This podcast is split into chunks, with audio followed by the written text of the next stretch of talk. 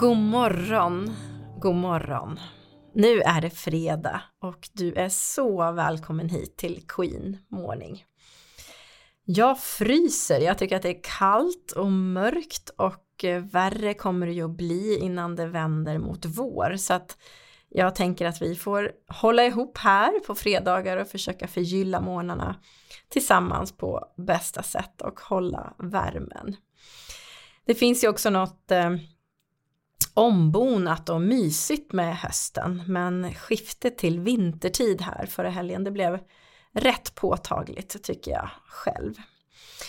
Jag är i alla fall väldigt glad att just du är här och nu är ni ännu fler som följer Queen Morning och jag blir lika glad varje dag när jag går in och ser hur antalet lyssnare bara blir fler. Så tack till dig som är här första gången och tack till er som delar podden med andra.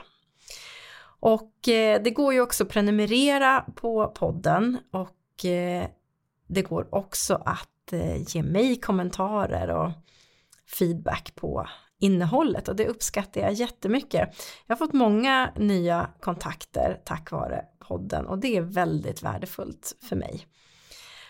Och förra veckans tema om våra jobbmöten, det var någonting som engagerade flera av er, så tack så hjärtligt för det ni delar med er av kring det här med hur man kan få mötena att fungera bättre.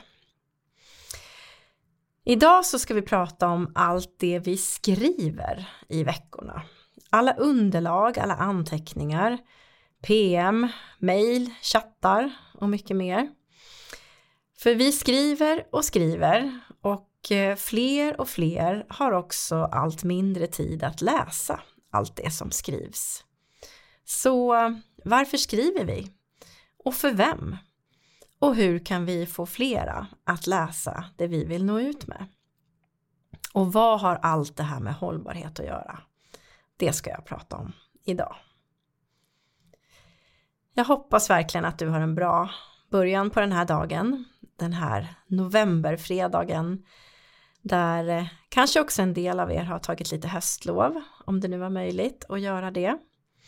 Och där du är så föreslår jag att eh, du drar in andan i ett djupt andetag. Du kan lägga händerna om du vill under bröstkorgen och så trycker du ut diafragman när du andas in så mycket som du kan.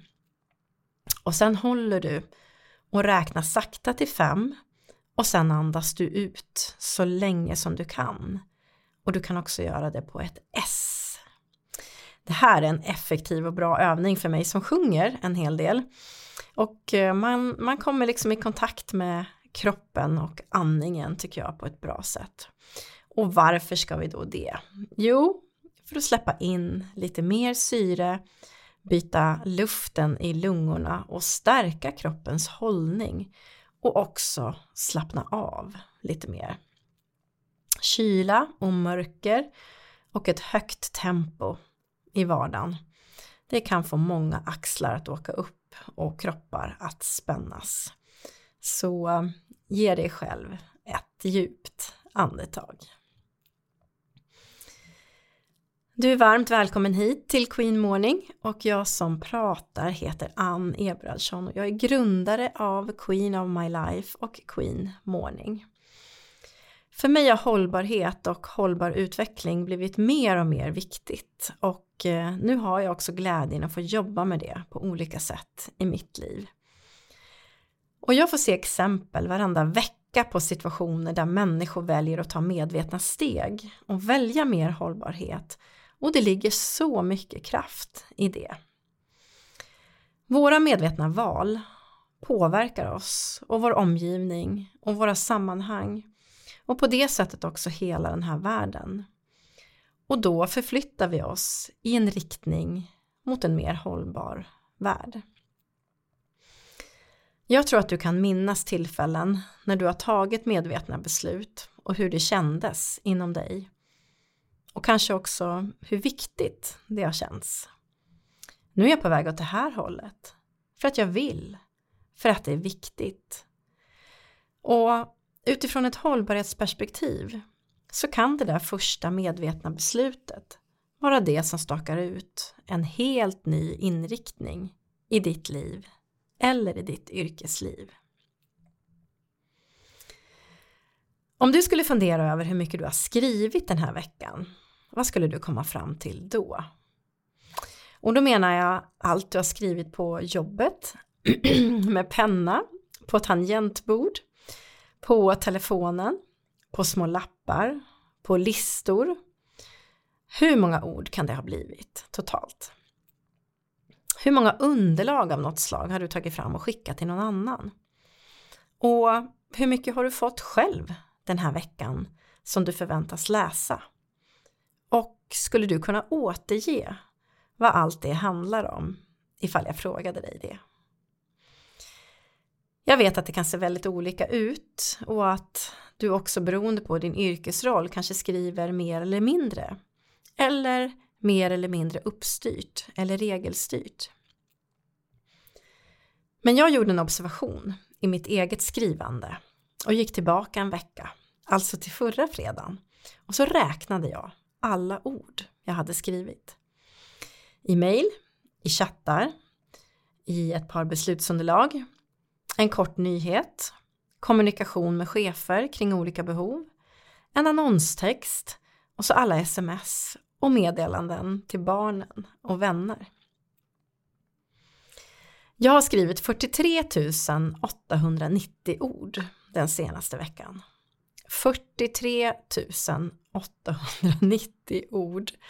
Och så funderar jag på hur många av dessa ord är verkligen lästa av någon?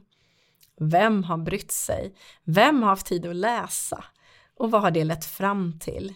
Och har jag verkligen varit effektiv i min kommunikation? För det tar ju tid att skriva. Och tiden, den är ju ändlig, särskilt när vi jobbar. Och dessutom när jag jobbar så är ju tid en resurs. Använder jag den på bästa sätt i förhållande till det jag både vill och tror att jag kommunicerar? Och det här, det är ju ekonomisk hållbarhet. Jag hittade nyligen en bok av en man som heter Todd Rogers som är professor i Public Policy vid Harvard Kennedy School och eh, han arbetar med forskning för att stärka demokrati och förbättra kommunikation på olika sätt. Hans bok handlar om effektivt skrivande som en väg till bättre kommunikation. Och kommunikation i sig, det är en grundläggande mänsklig aktivitet och en nyckelkomponent i hur vi interagerar med varandra och vår omvärld. Och kommunikation kan användas för att överföra information, bygga relationer, påverka och uppnå olika mål. Så hur kommunicerar vi egentligen i skriftlig form i våra roller? Hela Todd Rogers budskap i boken handlar om att vi kan göra medvetna val, nu är vi där igen. att, eh, och också att vi är måna om våra mottagare, våra läsare, de vi ska kommunicera med. Så att vi genom att formulera oss på vissa sätt har mottagaren i fokus och strukturerar upp våra texter på ett mer lättläsligt sätt. För då kommer vi nå fram med våra budskap på ett helt annat sätt.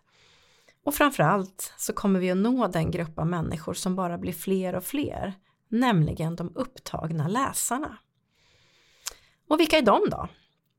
Ja, troligen så ingår både du och jag i den gruppen. För tänk också på vad mycket du läser under en vecka. Eller kanske bara under en dag. Så genom att skriva mer effektivt så kan vi också bli snällare mot de som ska läsa. Och chanserna ökar betydligt att vi faktiskt når fram och når resultat. Hur många gånger reflekterar du över vem som ska läsa din text som du sitter och skriver? Vem som är din läsare och mottagare? Jo, jag tror att vi ändå pratar ibland om att skriva för mottagaren och kanske särskilt om du arbetar med kommunikation eller är van att kommunicera. Men jag frågar igen. Hur ofta tänker du när du ska sätta dig och skriva att nu ska jag skriva för den här personen eller den här målgruppen. Vi har ofta ett fokus på det behov som vi har själva att få skriva av oss en text. Skriva det som vi vill berätta. Skriva det som måste skrivas.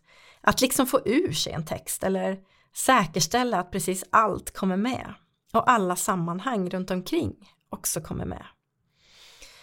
Eller så skriver vi för svårt och kanske med förkortningar för att det är vårt språk i våra yrkesroller. Men det kan ju bli väldigt exkluderande för läsaren. Eller att man tappar bort läsaren redan efter första stycket. Vi eh, har sådana behov ibland av att få äga berättelsen. Att eh, vi inte fokuserar på den som ska läsa. Och vi fokuserar inte på den som vi vill ska agera på någonting eller känna någonting eller kanske fatta beslut på någonting. Men om du skulle fundera en stund på vem som ska läsa, hur kan du förenkla för den personen och vad skulle hända då? Och sen kommer vi in till det här på längd med text. En del skriver så kort så man behöver vara tankeläsare och ha god förförståelse för att fatta något överhuvudtaget. Och andra, inte alldeles sällan akademiker, men det finns andra också, har det i sig att en välskriven text, det är en lång text och den ska vara uppställd på ett visst sätt för att man ska uppfattas som seriös och kunnig inom sitt område och kanske också smart. Istället så borde vi, säger Todd Rogers, börja skriva på ett sätt som vi vanligtvis läser, det vill säga i portioner, och att hjärnan och ögonen hela tiden driver på framåt till nästa stycke, till nästa del i texten som kan dra till sig uppmärksamhet. Fler och fler av oss är alltså så kallade skimmers, skumläsare. Vi skummar igenom texter och skaffar oss en helhetsbild. Och sen på en mikrosekund så avgör vi om det är intressant eller inte. Och du kan ju fundera på själv hur du beter dig när du scrollar igenom sociala medier eller tidningar eller en vanlig papperstidning eller ett dokument. Och självklart finns det de av oss som läser ord för ord och läser allt. Det kan ju också vara alldeles nödvändigt om du har svårigheter att läsa eller att ta in skriven text. Men de flesta av oss, menar Todd Rogers, är skimmers. Vi har blivit skimmers. Och vi blir mer och mer skimmers för att informationsmängden ökar. Det som vill ha vår uppmärksamhet ökar. Och många av oss har en komplex och ibland alldeles för stressig arbetssituation. Så det finns inte tid för något annat än skimming. Så därför behöver vi skriva också på ett sätt så att vi verkligen hjälper skumläsandet och ökar effekten av läsningen och förmågan att ta in det vi verkligen vill nå andra med. Hur ser meningar ut då? Om du skriver för skimmers? Mm, då ska vi veta att ögat läser inte linjärt utan hoppar runt och letar efter någonting att skapa sig en uppfattning om. Och letar efter möjligheten att förflytta sig framåt i texten. Det är ett slags självdriv i ögonen och hjärnan förstås. Och här har man studerat ögats rörelser vid olika slags texter och sen har människor fått återge innehållet i texterna. Och då visar det sig att den som har skrivit för skimmers har en helt annan möjlighet att nå fram än den som skriver en lång text linjärt. Vi behöver därför hitta en design för navigation och för att hjälpa ögon och hjärna att läsa. Och jag ska snart komma tillbaka till hur den där designen kan se ut. Jag tänkte ändå stanna lite vid det här med ens syfte att skriva. Och precis som när vi pratade om möten i förra veckan, om du lyssnade på det avsnittet, så pratade jag om normer som kan finnas på våra arbetsplatser för hur möten ska vara. Och på samma sätt så kan det finnas normer för hur vi ska skriva. Jag är själv en mästare på så kallat fluff. Ja, vad är då fluff för någonting? Jo, det var någonting som jag fick lära mig när jag jobbade i stabsfunktion och skrev fram beslutsunderlag åt politiker som föredragande tjänsteman. Det var väldigt roligt att skriva fram de här beslutsunderlagen och ibland ganska svårt. Och det fanns verkligen normer för hur de skulle se ut. Ibland så skulle underlagen vara glasklara. Ibland skulle de skrivas på ett diplomatiskt sätt. Ibland skrivas på ett sätt som kan liknas vid både hängslen och livrem. Och ibland skulle det bara svaras på, på ett artigt sätt men utan åtgärd. Då fick jag lära mig att skriva fluff, vi kallade det så. Att stapla rätt ord på korrekt svenska så att underlagen höll, både för granskning, publicering i media, debatt i fullmäktige, både för majoritet och opposition. Och det var väldigt roligt och lärorikt och jag lärde mig väldigt mycket om politik som opolitisk tjänsteman. Och ibland när vi fick till sådana där perfekta meningar när vi jobbade med underlagen så kunde vi läsa dem högt och det var liksom så att vi fick ett slags adrenalinpåslag för att vi var så nöjda med att få till det. Jag är tacksam för att jag lärde mig fluffa. Eh, det har jag haft glädje av många gånger. Men eh, ibland så lägger också fluffandet också krokben för mig när jag vill nå ut och inte riktigt gör det. Ett annat exempel på att skriva för sina mottagare och svårigheten med det var när jag någonstans i mitten av 2010-talet jobbade med ganska mycket forskare. Och det kom krav från olika håll på att forskare skulle förutom själva forskningsrapporten i sig också ta fram populärversioner av resultaten och skriva korta summeringar. Och det blev verkligen en debatt inom många discipliner. Skriva populärvetenskapligt. Varför då? Det var inte så överallt. Men en del av de jag hade runt omkring mig, de reagerade på det här. Och idag så har det verkligen blivit en vana. Och på ett annat sätt. Och forskningen kan ju nå ut till fler. Och fortfarande vara lika vetenskaplig och korrekt. Det var ju faktiskt bara ett annat sätt att skriva. Hur ska vi göra då för att skriva med våra mottagare i fokus? Skriva för läsaren. Vi behöver hjälpa den som ska läsa med att hoppa rätt med sina ögon. Ni minns det här med att ögonen vill vidare. Så hur skriver man då? Man börjar med det viktigaste. Man placerar det mest relevanta och den viktigaste informationen i början av texten så man fångar läsarens intresse. Och vill du hjälpa till extra mycket då kan du börja hela texten med en summering av allt som kommer under och till och med med rubrik som är summering för dig som inte hinner läsa allt. En kort och kärnfull start. Sen handlar det om att använda korta meningar och stycken. För det gör texten mycket mer lättläst och hjälper läsaren att snabbt ta sig till det som ska kommuniceras. Och här kan du utmana dig själv. Eller du kan också ta hjälp av AI för att utmana dig. Hur kort kan en mening bli och ändå kännas som din och ditt språk? Sen handlar det om att undvika onödiga ord. Ta bort alla onödiga ord och fraser som inte tillför någonting eller något värde till din text och hålla det koncist. När jag läste till journalist så fick vi under utbildningen läsa varandras texter hela tiden och med markeringspenna verkligen ta bort onödiga ord.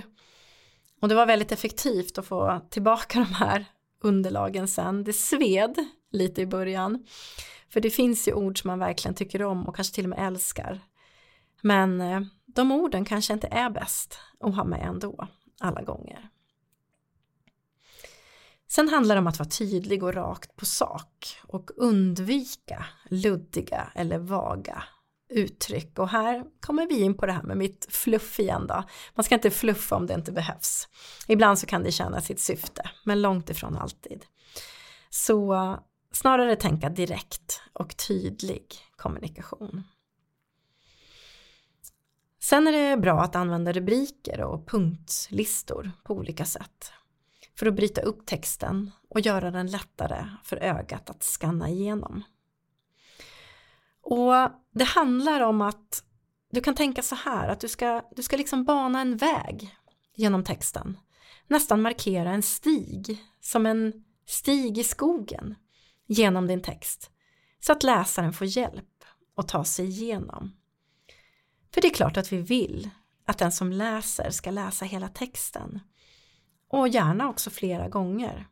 Och då behöver stigen vara tydlig. Vi behöver liksom tala om för läsaren att om du hänger på här då kommer du fram genom texten på det snabbaste och effektivaste sättet. Och du får med dig det du behöver. Sen handlar det en hel del om struktur. Struktur, att skapa en ordning i texten så att vi hjälper ögat att komma vidare. Och hur många gånger har du kanske inte hört uttrycket då att less is more? Att ju enklare eller mindre någonting är, desto mer inflytelserikt kan det vara. Det kan också vara bra att ibland kunna använda aktiva verb. Aktiva verb gör texten mycket mer engagerande och direkt. Och vad är då ett aktivt verb? Ja men det är någonting som anger en handling och som utförs av någon, en person eller en ja, sak, ett sammanhang. Och aktiva verb de används för att beskriva vad någon eller något gör. Och då kan man ta ett exempel i en mening att han skriver ett brev. Då är ju verbet skriver ett aktivt verb. För det visar vad subjektet, det vill säga han, gör. Hängde ni med på det? Och motsatsen till ett aktivt verb, det är ju passivt då. Och då blir det istället brevet skrevs av honom. Och eh, det här kan man laborera lite med. Eh, ibland så tenderar vi liksom att eh, välja det här att, att skriva på ett passivt sätt när vi faktiskt skulle kunna skriva mycket, mycket mer aktivt, även om saker och ting redan har hänt.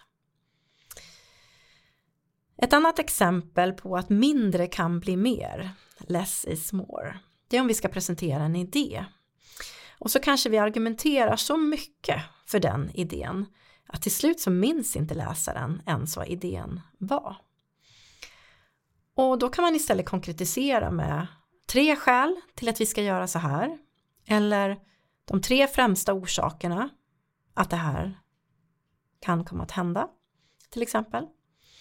Då signalerar du att det finns mer för den som är intresserad men att du har hjälpt läsaren med att eh, få tillräckligt mycket information och inte allt så att läsaren drunknar i allt. Sen handlar det om att anpassa din ton och din stil och det, det kan ju låta som att man ska skriva kort och koncist och korta meningar och så vidare. Men det är naturligtvis så att du behöver anpassa ditt sätt att skriva till din målgrupp. Om du ska skriva till eh, intressenter eller aktieägare eller andra som samarbetsaktörer eller så. Då kanske du måste ha ett visst professionellt språk. Och skriver du internt till eh, dina medarbetare eller till en projektgrupp, ja då kan du ha en annan, kanske lite ledigare ton.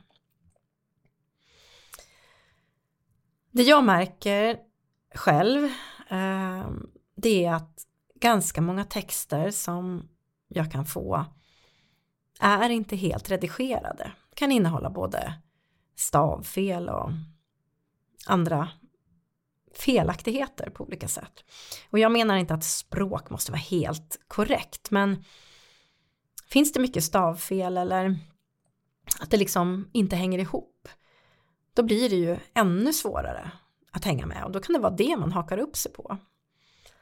Så lägg lite tid på att läsa igenom hela din text och ett väldigt effektivt sätt är att läsa upp texten högt för dig själv. Och har du skrivit så långa meningar att syret inte räcker till för din egen läsning, då är det dags att, att dela upp det i kortare delar. Och sen kan du också göra som jag då fick göra när jag läste till journalist en gång i tiden. Det är att testa texten på någon annan. Be någon annan läsa din text och ge dig feedback på det. Eh, och det kan ju verkligen hjälpa för att se om ditt budskap är tydligt och effektivt. Så hur kan du utmana dig själv? Och hur kan du skriva mer ur ett läsarperspektiv? Hur kan du hjälpa den som läser dina texter att prioritera och leda dem genom texten? Börja med ett område. Börja till exempel på hur du svarar på mail eller hur du skriver fram olika underlag. Ta ett enda exempel och testa som sagt gärna på någon också. Hur blir den nya texten då? Ibland skriver vi också så mycket krångligare än vad vi behöver. Finns ett enklare språk som du kan använda? Vågar du använda ett enklare språk? Eller finns det någonting som tar emot och hindrar dig? Med ett enklare språk och kortare meningar och med struktur så inkluderar du också fler. Och det är också hållbart, mer hållbart. Även den som kan ha utmaningar med att läsa, utmaningar med språk eller med läsförståelse kommer ju att kunna ta till sig väldigt mycket mer av det du har skrivit. Ögonen letar också efter pauser, säger Todd Rogers. Och då kan vi hjälpa ögat att få de här pauserna, om, även om det är så att ögat vill vidare hela tiden. Och ju enklare vi gör läsandet, desto bättre kommer vi använda tiden. Och språket som är enkelt och kortare, kanske än du brukar skriva, behöver ju inte vara statiskt eller utan känsla. Så vill du utmana dig ännu mer än vad jag har sagt hittills. Då kan du också fundera på hur du kan behålla din känsla av det du vill förmedla med ditt språk, men med färre ord och kanske med andra ord. Vad har nu allt detta med hållbarhet att göra? Jo, dels handlar det om en ekonomisk hållbarhet som jag var inne på i början. Att använda tiden och resurserna på bästa sätt. Och jag är säker på att vi kan hitta tid som kan användas bättre om vi också tränar på att kommunicera bättre. Jag tror också att vi ökar chanserna att nå resultat snabbare eller nå de resultat på det sätt som vi vill om vi liksom fattar sammanhanget och kontexten på en gång. Och vi underlättar beslutsfattande om man faktiskt förstår vad man ska fatta beslut om. För då kan också den berättelsen beslutsberättelsen bli bättre i din verksamhet. Och med gemensamma budskap och en förståelse för varför saker och ting är som, är som de är så blir det väldigt mycket mer kraftfullt och det stärker flera hållbarhetsområden, inte minst ett hållbart yrkesliv. Vi liksom hjälper varandra på ett annat sätt och värnar om tid och resurser som finns.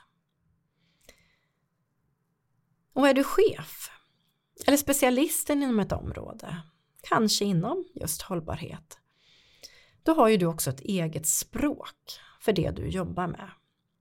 Ett eget sammanhang med egna uttryck för just det området. Och vill du skapa engagemang och motivation och intresse att leda mot gemensamma mål, då behöver du också skriva så att andra förstår. Skriva så att du inkluderar andra i det du håller på med eller ska berätta, förklara och lära med ditt sätt att skriva. Det handlar om att skapa trygghet och klarhet och ett gemensamt fokus. Och det är viktigt för alla att fundera över sina mottagare och hur man kan hjälpa mottagaren att läsa. Men faktiskt extra viktigt om du är chef eller specialist eller ledare på något annat sätt. Om du vill nå fram förstås. Och det vill vi ju oftast. Slutligen så tipsar Todd Rogers om att våga vara mer praktisk i sitt skrivande.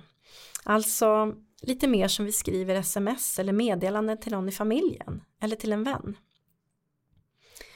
Vi går oftast mer rakt på sak. Vi är tydligare och mer praktiska i vårt sätt att uttrycka oss. Och ett exempel på det kan vara om du behöver skriva en lång text för att en lång text behövs. Då kan du inleda med att skriva Det här blir långt, men jag uppskattar att du läser hela, för då blir det enklare för oss att diskutera sen. Och så skriver du långt om det behövs och delar upp texten i stycken. Då vet läsaren från början, det här blir långt och är förberedd på att läsa på ett annat sätt. Jag vill verkligen också uppmuntra dig att hitta ditt eget språk. När jag coachar chefer ibland i ledningskommunikation så finns de där normerna och föreställningarna att man ska uttrycka sig på ett visst sätt eller som andra chefer gör istället för att hitta sitt eget språk inom sig. För hittar du det, då blir också din ton och ditt budskap annorlunda. Jag har själv redan börjat med att eh, försöka ha min läsare i fokus på ett annat sätt.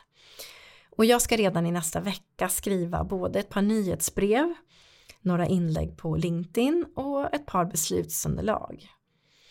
Och jag skulle vilja, om du läser dem i något sammanhang, att du ger mig feedback på om det har blivit något bättre. Och vilket område skulle du vilja börja med? Kanske kan du också hitta någon att samarbeta med så att du kan sätta upp ett effektmål. För på vilket sätt som du vill bli en bättre skrivare med fokus på mottagaren. Och eh, det är klart att det får bli mindre fluff för mig generellt.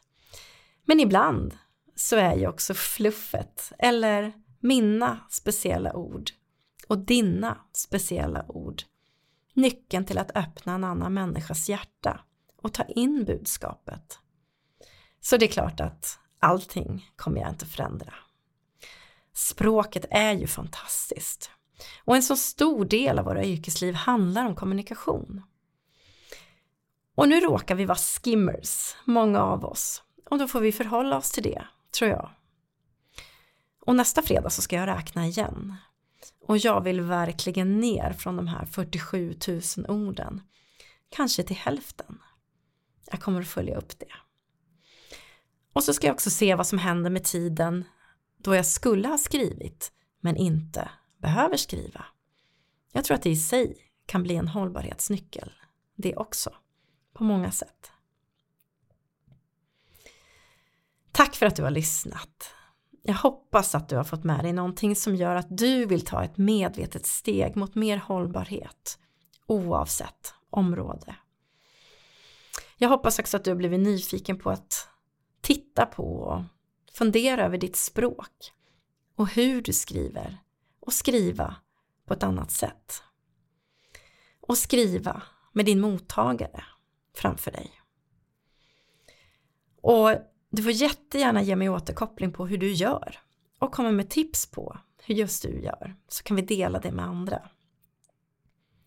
Och vill du veta mer om allt som ryms inom Queen of My Life och också få support i hur du kan komma igång inom olika områden och ta nästa steg för mer hållbarhet. Då kan du läsa på queenofmylife.se. Och så en sista sak. Kanske kan du innan du börjar skriva faktiskt fråga din målgrupp. Vad vill ni veta? Vad behöver ni? Vad händer då? Nu önskar jag dig en fortsatt fin dag. Det har ljusnat här och jag ska ta en promenad med min hund och sen sätta mig och skriva. Och också vara lite tyst, för jag har blivit hes den här veckan. Men jag hoppas ändå att du har hört vad jag har pratat om och att jag har gett dig någonting. Vill du veta mer om mig eller vill komma i kontakt med mig så finns jag också på LinkedIn. Och det går också att prenumerera på den här podden så att du får aviseringar när det kommer nya avsnitt. Och ha nu en fin helg och en kommande riktigt fin vecka med allt vad den kommer att ha med sig i ditt liv och i ditt yrkesliv. Var rädd om dig. Det finns bara en, som du.